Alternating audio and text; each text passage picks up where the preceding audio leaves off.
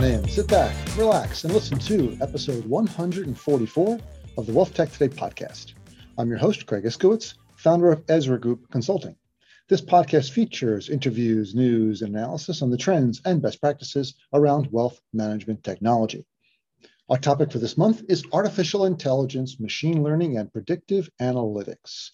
And we've lined up some awesome guests for you, and they're going to talk about the latest advances in AI ML in the wealth management space. And I'll be introducing today's guest, who happens to be Brian McLaughlin from Redtail, in just a second. But first, let me expound on how important data is to the success of any AI based initiative at your firm or any technology driven initiative or program. This is why Ezra Group launched our data assessment service for enterprise wealth management firms. We conduct an in-depth review of all your data sources, downstream consumers, upstream providers, data and deliver a comprehensive strategy and roadmap to get your data architecture under control. For more information on Ezra Group's data architecture service, or our data assessment service, go to ezragroupllc.com. A couple of quick housekeeping notes before we continue. Please subscribe to the show wherever you listen to podcasts so you don't miss an episode. Make sure to check out our sponsor, the Invest in Others Charitable Foundation at investinothers.org. And now let's kick this thing off. And I'm so excited to introduce my guest for this episode. It's Brian McLaughlin, CEO and founder of Redtail Technology. Brian, hey, man, what's doing? What's up, man? How are you, Craig? It's great to see you. Hey, I'm excellent. Welcome. Glad you can make it. Yeah, yeah, I'm glad. I'm sorry we had to reschedule this a couple times. Uh, it's a great topic we're going to cover today, and uh, I've been looking forward to this. We had to reschedule a couple times because you were a little busy. Yeah, a couple things going on. Surprise! Some big news. yeah, it was a surprise. It was. It was probably one of the best kept secrets out there. um, People were telling me, "Don't you? Didn't you know?" I'm like, no, he kept he kept it a secret. Didn't tell anybody. Nope, nope. We kept it down to a really small group of people, and took care of business. And yeah, I was super excited to be able to announce our acquisition by Orion. It's amazing. It's gonna be a fun journey. I can't wait. I can't wait to see what you guys do. So if you want, we're not talking about that today. No, we're not. Learn more about uh, Orion acquiring Redtail Technology.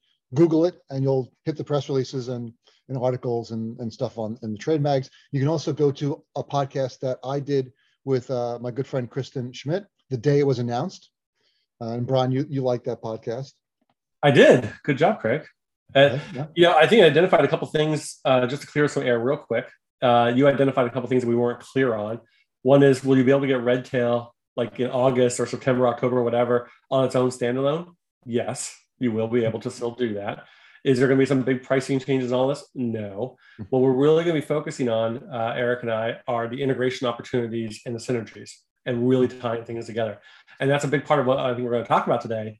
Uh, one one chunk of it is mm-hmm. all the stuff we've been doing. I've been working on from the AI ML uh, experience we're working on. I get access to like so much more data. I, as, if you've ever known me or listened to any of my podcasts with you or anybody else, you'll, you'll know I'm a total nerd. So uh, I'll try not to go too over the head of everybody, but um, yeah, I love access to the data and I love what the visibility I'll be able to have going forward. It's gonna be really cool. Well, uh, we're nerds together, which is why we get along. And uh, I think a lot of people listening to this podcast are also nerds. So feel free to geek out as much as you want. Yeah. Uh, yeah, definitely want to go as deep. So um, thanks for the, for the kudos on the podcast. We, Chris and I really enjoy doing it. And we, we just like talking about this stuff. But this podcast is about um, artificial intelligence, machine learning, natural language processing, predictive analytics, because that's what's going on on our podcast this month. We're talking to a lot of other uh, vendors who are doing similar things. But I really want to kind of dive deep. Can you just give us a quick overview of, first of all, why you decided to get into um, machine learning and natural language processing for Redtail? What was the impetus for you to start looking into this? Yeah, so uh, fantastic question. So if we go back a few years now, I think it's about four years, when I said, hey, we're going to start a program to start doing a strategy around AI uh, but really more machine learning and natural language processing, those segments of AI. Uh, it was really advertised as like, hey, we have a ton of data that we're not really using as well or as intelligently as we could. What can we extract out of uh, advisor data to make more meaningful inferences to a client experience or to uh, maybe for marketing purposes, maybe for uh, next opportunities, stuff like that. So we started digging in, you know, and one of the things that I said back then was we had billions of emails and it just keeps growing over the last couple years, even way higher than that. And so I started targeting that as an opportunity to extract information. And we really started saying, hey, if we want to get into the ML space, because financial services is not really there yet, it's kind of doing chat bots, it's kind of doing a little bit here and there. You get the robo advisor doing some stuff, uh, but nothing on a large scale. And you have it takes so long to ramp this, this up, so long to get the experience and the training and all the models learned uh, that you know that's why I announced. I said, hey, we're going to get started. This is going to be a strategy for 10 years. And now we're kind of looking at it saying, hey, what are we coming out of it after three or four years of work? Uh, what have we seen? What have we learned? What did we not learn? Uh, for one, we learned it's extremely tough. Let's start there. It is not easy. And the reason, I mean, the technology itself is relatively easy um, as far as how to make it do something, right? How to have code do X and say, tell me what this means, right? But the problem is you can end up with so many false positives and negatives that could skew a potential uh, advice or suggestion wildly.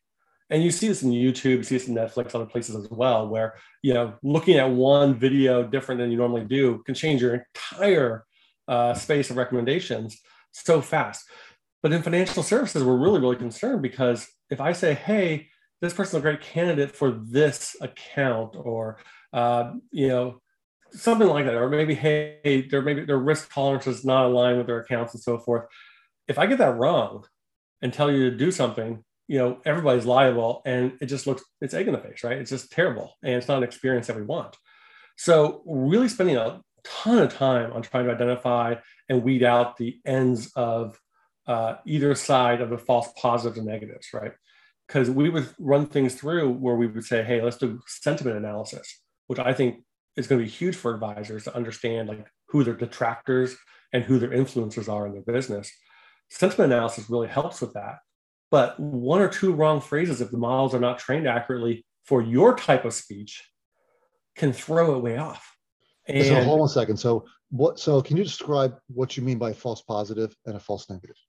Yeah. So uh, a false positive would be something like uh, it's almost tone has taken into place. Uh, you know, you know, you ever text somebody and it gets misread, misprocessed, miscommunicated. No, no, no that's, that's never that's happened to me.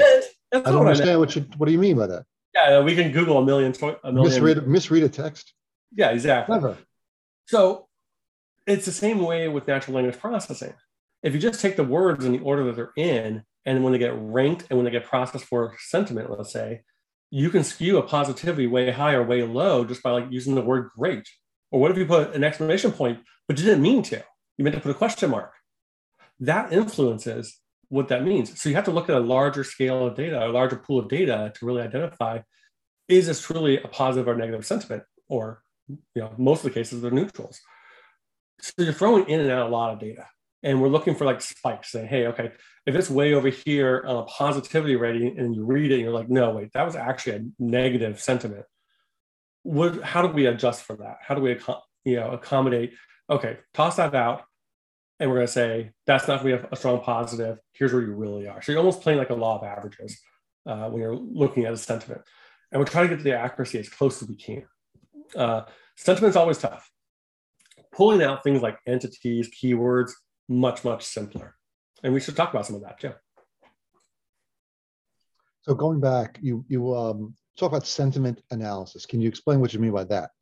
Yes. So sentiment analysis is basically the natural language processing for people to identify if somebody's talking positively, neutrally, or negatively about something, right? If I say, oh man, that was totally great. Well, we have our tone and our voice that helps us decide, oh, that was kind of flat, Brian. So if I say, hey, that was really great, you know, well, that's pretty positive, Brian. But we don't have that in text. So we have to use other things in the way the, the language is written and process to understand is it positive or negative? And exclamations and punctuations and so forth uh, help us identify that. Uh, but sentiment, basically, what we're looking for is to see, think of like net promoter score, like an NPS score. You know, they say, hey, one to 10, you keep the top two, you keep the bottom three, everybody in the middle, you just kind of toss out. Those are your influencers, those are your detractors. Well, if we can take sentiment from every conversation you ever had with your client, right? If we can take the messaging or the text messaging, heck, even a, a letter and take that, that content, can we determine whether this is a client that might churn, like that might turn over and, and you lose, right? Because they're talking kind of negatively. You're not seeing a lot of positivity, not a lot of excitement. So if that's the case, we should target that and say, maybe we should change the way we deliver our experience. Maybe there's something else going on that client that we should unravel and dig into to make a better experience for them and to have a happy client. On the flip side, we can take the influencer side, say, these are people maybe I should introduce to other prospects. These are people who are like raving fans. Like at Redtail, we always said, we always say, build raving fans. I think that's core to basically any business, really. You should all be building raving fans every day. So if we can take those influencers and know who they are automatically through the machine learning, we can then build groups and say, let's target them and say, hey, can you introduce me some friends? Or I have some people that are maybe coming over into my business and we have this event going on. Can you please join? Because I don't want to invite a detractor, right? If you invite a detractor to that meeting, it's going to go south. There's a good chance of that. Right. So uh, that's what sentiment analysis is going to really help us do. So uh, uh, all the things you're doing now. So I, I, just want to roll back a little bit. I remember speaking to you about this the first time at the Envestnet conference, like in 2018. Yeah. You, you were so excited, like, this is what we're doing. It's going to be really cool. But you're also talking about things, how difficult it was to clean the data because things like the word like 401k, is it yeah. numbers 401k? Is it part of a is it part of a phone number? Is it part of a an amount? Is it is it really the the 401k um, account type? Can you talk about like how difficult it is to clean the data and some of the things you learned when you were trying to clean the data? Yeah, especially when it came to acronyms or short phrases for things in the financial services industry, whether, like you said, 401k, when it's spelled out like a beneficiary IRA, like that makes sense. I can tag that object and say, this is a financial account we're talking about here. But if you start shortening those things, or do 401k like 401 just K, 401 parentheses K. Uh, there's a dash. There's a million variations of this. We get rid of all the extra little characters, and we just squish them together and say 401k. But what does that mean in context? Because you're right. What if I said, "Hey, I need 401k to buy this house"? Well, we're not talking about my retirement account. We're not talking about cash and dollars. Mm-hmm. And so we've actually had to build a whole linguistic set that said these type of phrases, if around these other words, if it's this, it means this. So we translate it into a normalized state to say any variation of the 401ks we just talked about, when we identify properly, we'll tag to just a 401k is what we're talking about. Because what I don't really care about that you said 401k, I care about that the conversation is involving their retirement account. That's what matters. Because with that piece of data, if we know you're talking about that, I can start grouping things together. I can start looking for other pieces of data somewhere else, whether it's documents or uh, another connection somewhere else, or prep an email for a client, knowing we're talking about the retirement account. Uh, that's what's so tricky. And there's a million other variations of that. It's wild. Or like people will always say, like, or how about your Roth? Well, that's great. But sometimes Roth, but a lot of people capitalize the R.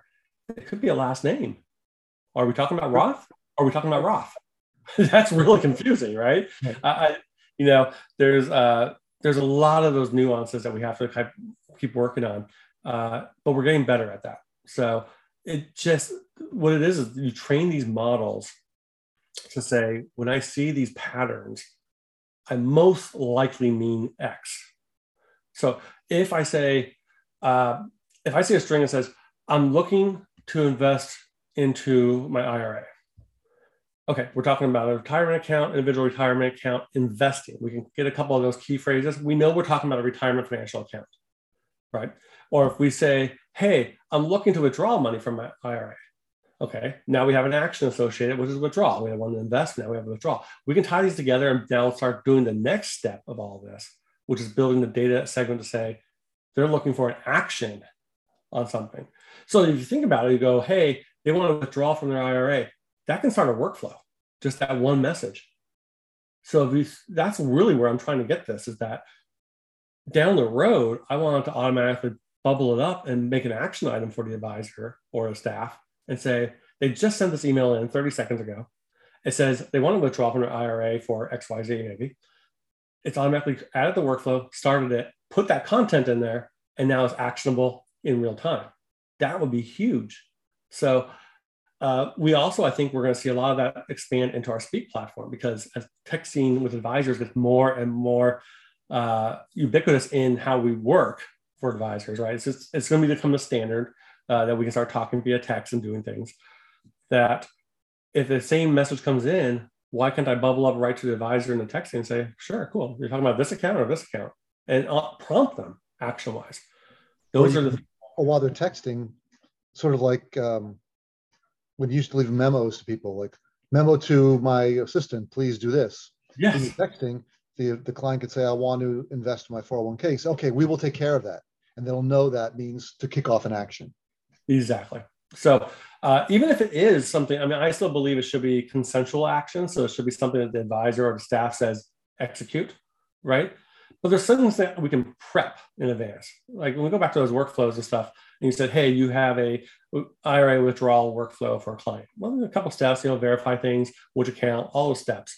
Um, we can start all that without consent.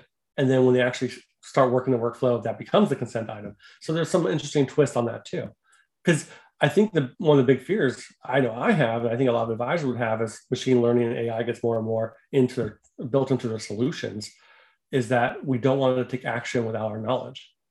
Like I always look at it from my business, I don't want to be surprised ever. Like I love data, so give me the data early and let me make a decision. But maybe prompt me with suggestions. That would help a lot. That would really save me a lot of time, mm-hmm. and especially things like you know the brain works so differently and so much more powerful than any computer that if you just glance at you, you would already know. Your head already knows. Oh, I want to do this. Well, if the software can already prompt you with two or three choices, and one of them is going to be that choice, you one click, you're done, it executes. That'd be pretty cool. It's like uh, I was at the Envestnet conference this past week in Charlotte, yeah. and Bill Crager was on stage, and he were, uh, was reminding us of a of Garry Kasparov, who was at a previous conference talking about you know the hybrid machines and humans are yeah. way more powerful than either. Yes, one hundred percent, one thousand percent. Uh, it, the human brain is just, I mean, it's a masterpiece of engineering, really, when you think about Wet, it. Wetware, right? What's that? It's wetware. Yeah, yeah, totally wetware. There we go. They're just moist computers.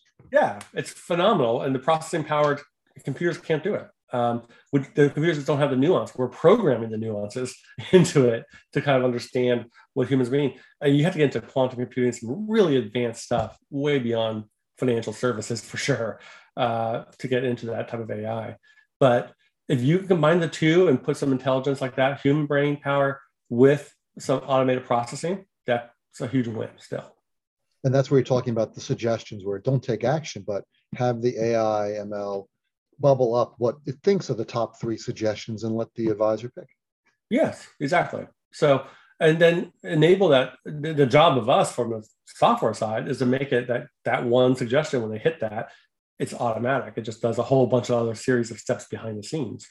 Um, that's going to really improve efficiency and effectiveness for advisors.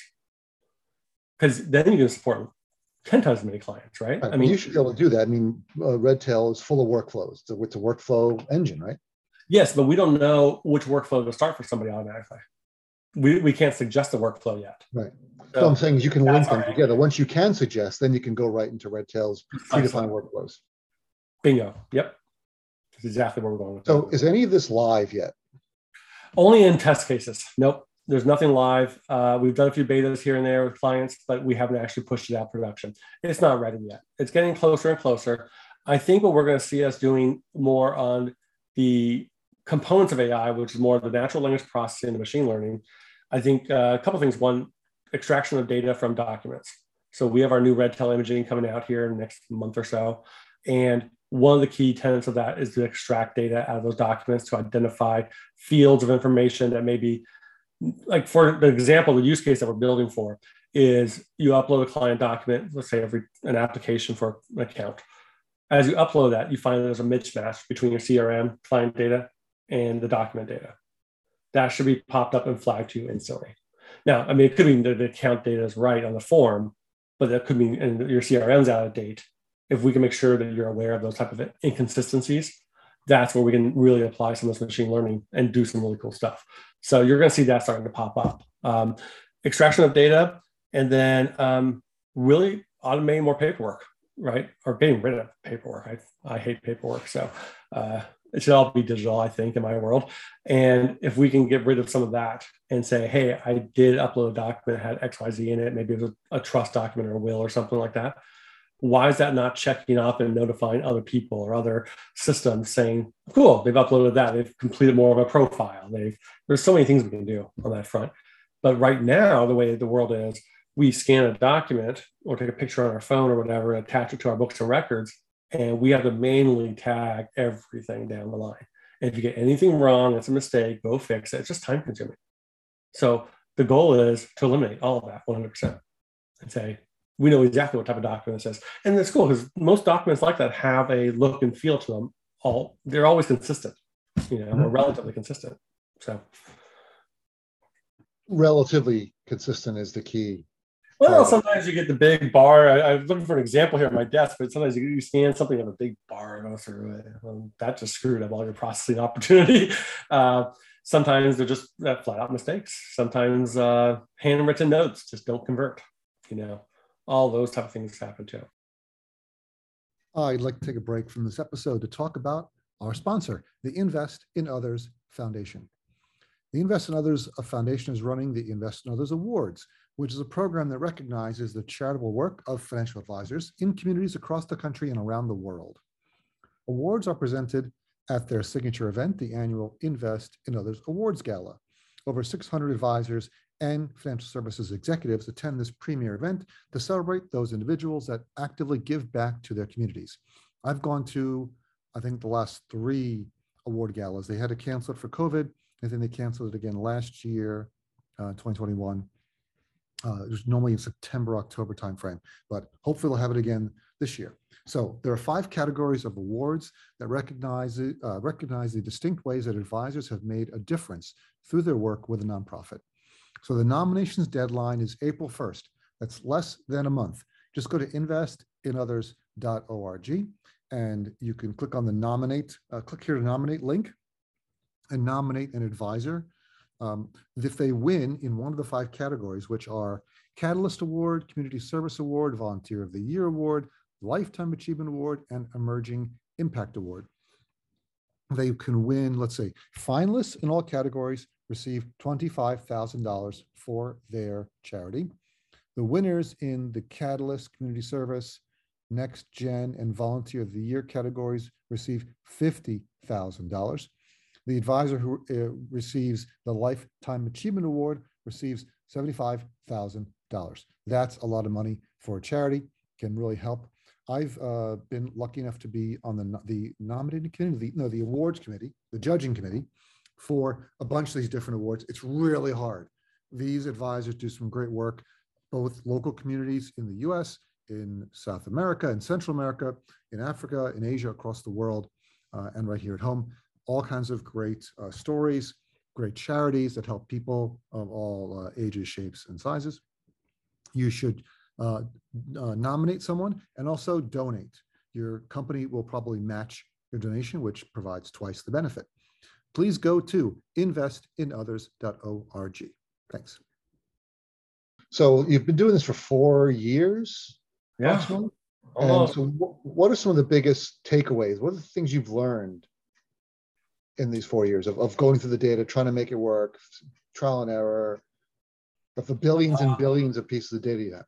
Oh yeah, massive amounts of data I've processed. Um, the it's interesting because we anonymize everything. So for one, you know, we're we try and bubble up like you, we're dealing with twenty thousand firms, and we're trying to normalize the data across them all. So when we're talking about a financial plan and we're talking about budgeting for a client or something, then it means the same across all 20,000 firms. And that's really, really tricky to do.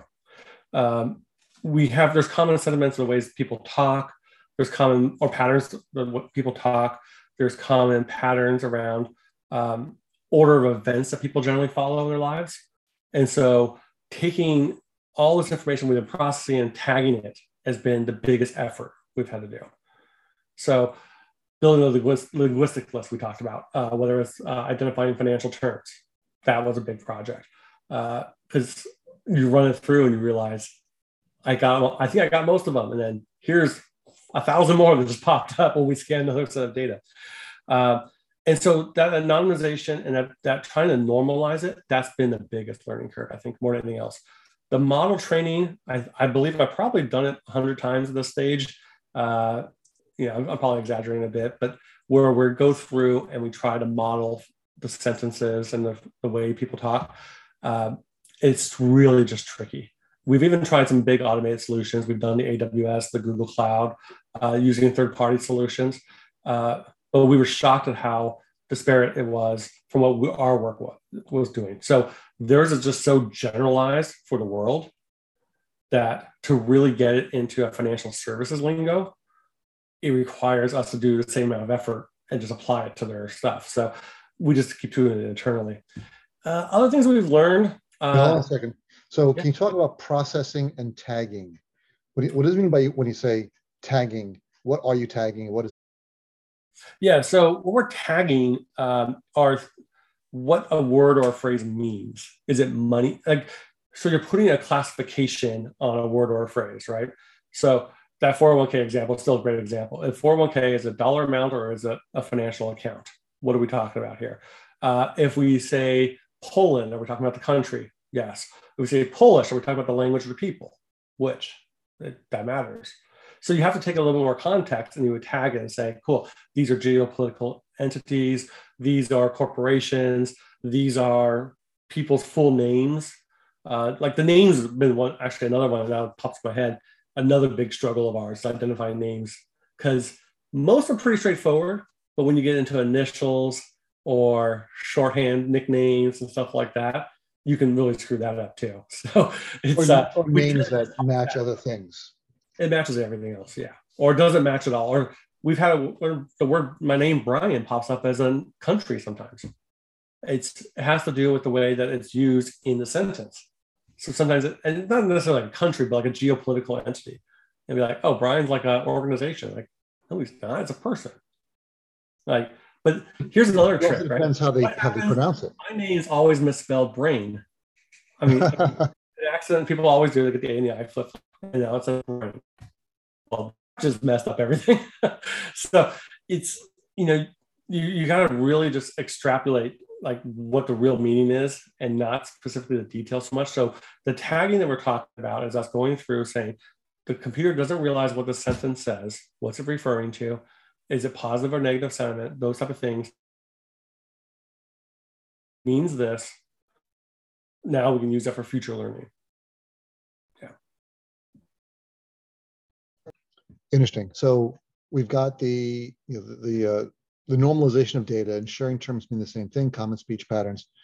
Um, what about identification of signals? So how hard is that to do? And, and what are some of the things you learned when you're trying to identify signals in all this data? This one was an interesting one. This one um, is something that I was really passionate in starting early on, which was the identifying of signals basically mean can you determine a future action based on some content, right? interactions with, with people. So, how can we identify and tell you that the client's ready to do college planning? I mean, there's the obvious ask the client, call him, call her and say, hey, you ready? No. Okay, I'll check back in a quarter. Yeah. Versus you also may have just raw data. You may have things like the kid's date of birth. Okay, cool. Well, they're about college age. It's about time, right? Well, in all your communication, your texting, your messaging, everything else, your meeting notes, is all the information actually that identifies when it should be time, right? When's a good time to address a topic with a client. And so the signal identification is actually really interesting because it's actually it's not as hard as some of the other things we've talked about. It's actually something you do based on history. Like, okay, we we have some basic stats of a client relationship husband and wife, partners, or whatever it might be. We have their date of birth, we have their net worth, we have all these factors. What are they talking about now as what's important? What have you been plugging into your meeting notes that may be identified as important to them? And they may mention three, four years in advance, oh, yeah, it'd be awesome if my kid went to Oregon University, right? Okay, cool. Well, that's still way too far. I don't want to start talking about that. But you can tag that in the back and say Oregon University, three years, cool. Start doing the calculations, and the algorithm automatically identifies and says a potential time is in three years from now. So I'll be ready to tell you in three years that you should talk to your client about their kids' college planning right. and where and how much. You can do all these kind of crazy cool things in advance uh, automatically with the intelligence. Or you might catch an email where the client's talking about their child plays soccer. And you might say, well, maybe they're going to get a scholarship, or maybe they're interested in this type of. So you would be looking to that. Yeah. Or how about uh, even just simpler things? I mean, what if it's like, uh, like in Sacramento here, we have a AAA baseball team. What if I knew I had a couple extra tickets? Who are the clients that actually would appreciate that? Sure, I can call my top client and offer it, but what if my top client's like, I don't care about baseball. I like basketball. What the heck are you talking about? Like, cool, thanks. But what if you could give it to somebody who actually was, it, it meant something meaningful to them, right? That's a huge win for you from your business standpoint if you get the right person to the right spot. So you right. can use that information for them as well. Like when you and I talk, you were always talking about we should go uh, skiing or snowboarding. Absolutely. That's what I like. Yep. I mean, can we do uh, a mix? Can we do snowmobiling? We could do that. Yeah. Yeah, maybe anything cold. That'd be cool. anything cold weather related, I'm good at. Yes. good. So uh, we got that. So we have identification of signals, and um, I think uh, was there anything else? What was there anything else I missed that you that you learned in this whole process that you wanted to? Share? I think that chatbots were just too soon. I think I think we're going to see a rise of those again. I hate um, chatbots. I hate stupid chatbots. When are we going to get smart chatbots? They're getting there though, right? I mean, I've seen this some some applications. It's starting to get there where it actually can do the actions for you. I mean, even the Amazon stuff for refunds and all that is getting better and better every day. I think when you've seen the chatbots that automatically connect you intelligently to a human that can solve your problem if you need it, that's that'd be really cool. But I think chatbots are just a tad early. Same with robo advisors, right? I mean, it's just the technology was just too early. It came out hard and strong, uh, but it had a lot of flaws and gotchas. And as we learn more and more about client relationships, we can actually do insightful, meaningful chatbots that feel almost human. I mean, it's gonna be kind of creepy. I, you remember the story about, uh, I mean, what was it? It probably was about four years ago when Facebook turned on one of the chatbots that they built and they started arguing and talking their own language. I mean, I think that the Skynet is still in the back of everybody's head, right? That this is going to take over the world, but that's never been the intent. The intent's always. It was the, also the, the Facebook chatbot that after a day of running in on you know out in the public became racist. Oh my gosh, I forgot about that one. yes. well, we're not computers, obviously, so it's like you're well, all against me. Yeah. the one thing with chatbots, I want to say that there's a I can't remember which which um, vendor had a chatbot. It was either my cable company or the um, phone company, but it was it was you know um, it was I wasn't a chatbot. It was interactive voice response. So you can tell it's a computer. And it says, hold on, I'm looking it up for you. And then it would go, I know you're a computer. You're not, you're not typing anything. Why are you doing that? Because it's trying to build that bridge of connection with people who just don't get technology. It's trying to fool me to think that it's really a human typing on a yeah, keyboard. It's really not at all. Yeah, it's just a sound bite. You know, they're just literally waiting for query to run. you go a little, little too far with that stuff. Awesome. So, what what can we expect in the future um, is there anything on the roadmap coming soon around AI, machine learning, NLP that's feeding other other new things for besides the uh, Redtail imaging? Yeah, so Redtail imaging, we're going to focus some on uh, Redtail speak as well, uh, looking at what we can do for that real time comms, and that's where the chatbot kind of comes back a little bit. And I think it's going to still be the one sided chatbot right now, which is to the advisor or to the staff, which is saying suggesting actions they can just do real quick based on the texting going on rather than your client text it's an automated response like that. Because um, I don't think, well, I know we're not there yet, but I also don't know if the clients are necessarily there yet. Um, the other things I want to see are when should we do something is bringing up that um, informed decision making, right? We're starting to see some of our integration partners just using our data to identify things like, uh, for example, Ladder Life. They did an integration that will identify people who maybe are targets for potential term insurance, right? So, and they can automatically create an opportunity back into the system. Well, taken to the next step will be actually connecting those dots and saying one click, application done, and it's ready to go. You've already opened it up. and it's been attached to your client accounts and everything's ready to go through ladder life. Like that'd be really cool. Uh, actually, that's halfway there. So it, it is already cool. Even um, better. Yeah. And so I, I, think that I think we're also going to see a lot of this popping up more and more in the risk risk space in the planning space, uh, adaptively saying, "Hey, well, right now, market's crashing, when we're recording this, right? I don't know if it is today. No, it's up today. Okay, so we're good. But it's been a rough couple cycles, right? And so now if we can apply that to the risk, the planning, and everything else, auto adjust everything in the, in the moment, especially if you start adding to your CRM data that says, okay, this client is kind of a nervous Nelly over here. We should be acting on it really fast. Uh, that can be a huge win as well. That's where the machine learning and the AI can bubble that up and say, these are the people you really got to care about during a high, a low, uh, whatever crisis might be going on in the world. Yeah. And that's what it's all about. It's a huge wins. You want you want to see these wins build up over time so that advisors and clients feel comfortable. Yeah, and it should be, and it should be nearly invisible to them, right? It should be just seamless. It should just be part of their their their life flow, their, their workflow, their life. You know, just like it just happens. It's not something magical, not something you just turn on. It's just intuitive, and that's I think where it will win and finally come out. But we're, so close. I mean, we obviously have it with Alexas and stuff like that. We just got to get it out into the actual business uh, portion of our lives and put it into their the firms and get that going. Once we do, sky's the limit. Once people take it off, we need it to be ubiquitous, intuitive, and seamless. Yes. It's Great. Ryan, we reached the end. I what? really appreciate your time. Yeah. Oh no no no! We got at least another hour for these podcasters. we should do like a Joe Rogan, like a three-hour interview. A three-hour podcast. Yeah. if that's the case, though, I'm going to need some bourbon and maybe some outdoor seating. All right. Well, we'll schedule that. All right. Let's do this. Come up to Tahoe and join me, and uh, we can hang out on the deck and uh, talk all things tech. Done. I'm going to book that. Don't think I won't. Cool. So, uh, Brian, so I'm going to say everyone who wants to learn more about uh, Redtail, please go to redtailtechnology.com yes. and sign up if you're an advisor and learn more about uh, what they've got going on. And I, I, really appreciate you being here and, and, sharing with us, Brian, so much. I'm looking forward to uh, seeing you again soon. We, we saw each other at T3 uh, two weeks ago and in person for like five minutes, and hopefully we'll bump into each other again somewhere. Yep, and I'll probably will I see you at WealthStack? Uh, no, not that, oh, but uh, maybe I'll see some of your listeners at WealthStack. I'll yes, you'll see what you'll see people who listen to the podcast, which is hopefully yeah. everybody.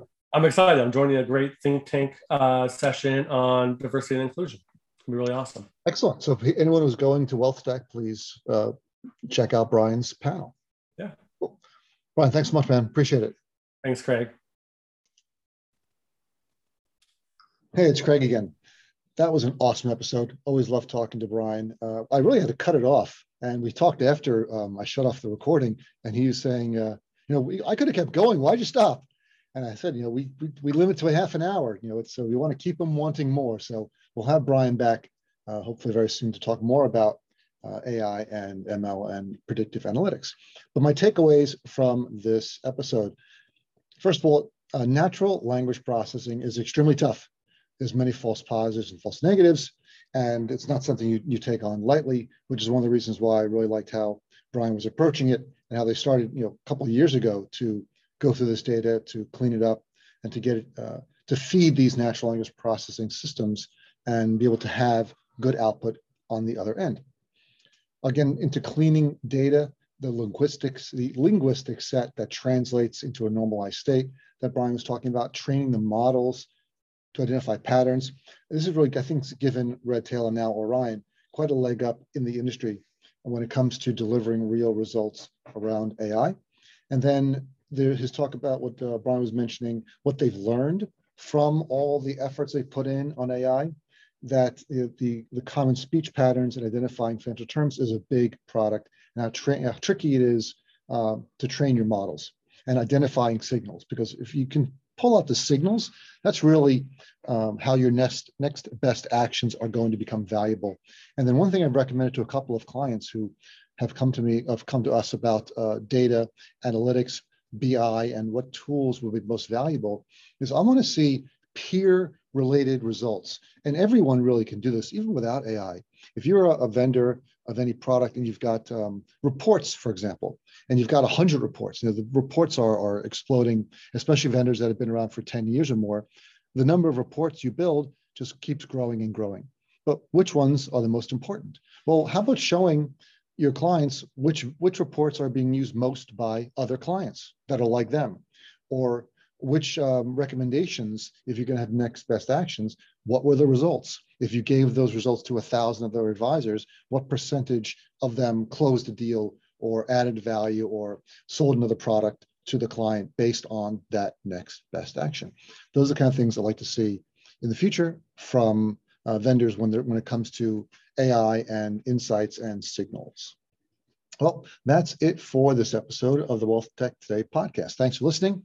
Please go to our website, EzraGroupLLC.com, scroll to the bottom of the page, and click on the subscribe button. Once a month, you'll get an email from us with all kinds of wealth management goodness, links, news, analysis, updates. You will not be disappointed. Thanks again, and talk to you all again next time.